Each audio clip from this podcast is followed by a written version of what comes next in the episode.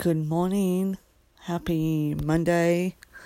Um, yes, it's um 6:10 a.m. here as I record this here being at Spin Colorado. And um yeah, that's because I normally get up at 6:30. Um but lately I've been getting up between six and six thirty. So it's um, pretty typical for me to uh, get up this early, and I can pull it off.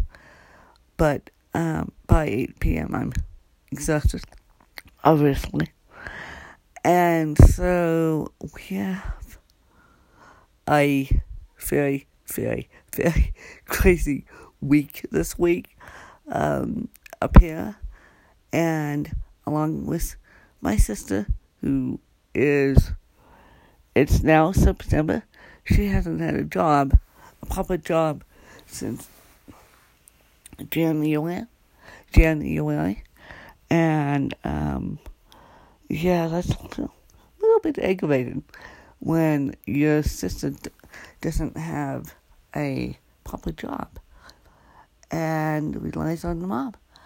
But we're doing okay. We're doing okay. Yesterday was um, one of the tougher days, and I'll explain why. Um, after October 2nd on a diary of a fashionista, probably that weekend, because we now have episodes coming out Sunday, Monday, and Thursday Sunday, Monday, and Friday. So um, to start your week, to um, literally start your week, to relax you, and then um, to end your week. So yeah, I'll probably explain why what's going on um, after October second, because you guys would be shocked. You guys would be little shocked. I mean, I am. I am, and I'm the one doing it. And so, yeah. yeah.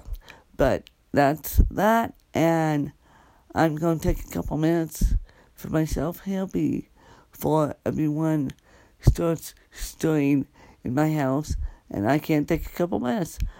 So I will catch you guys later. Bye, you guys.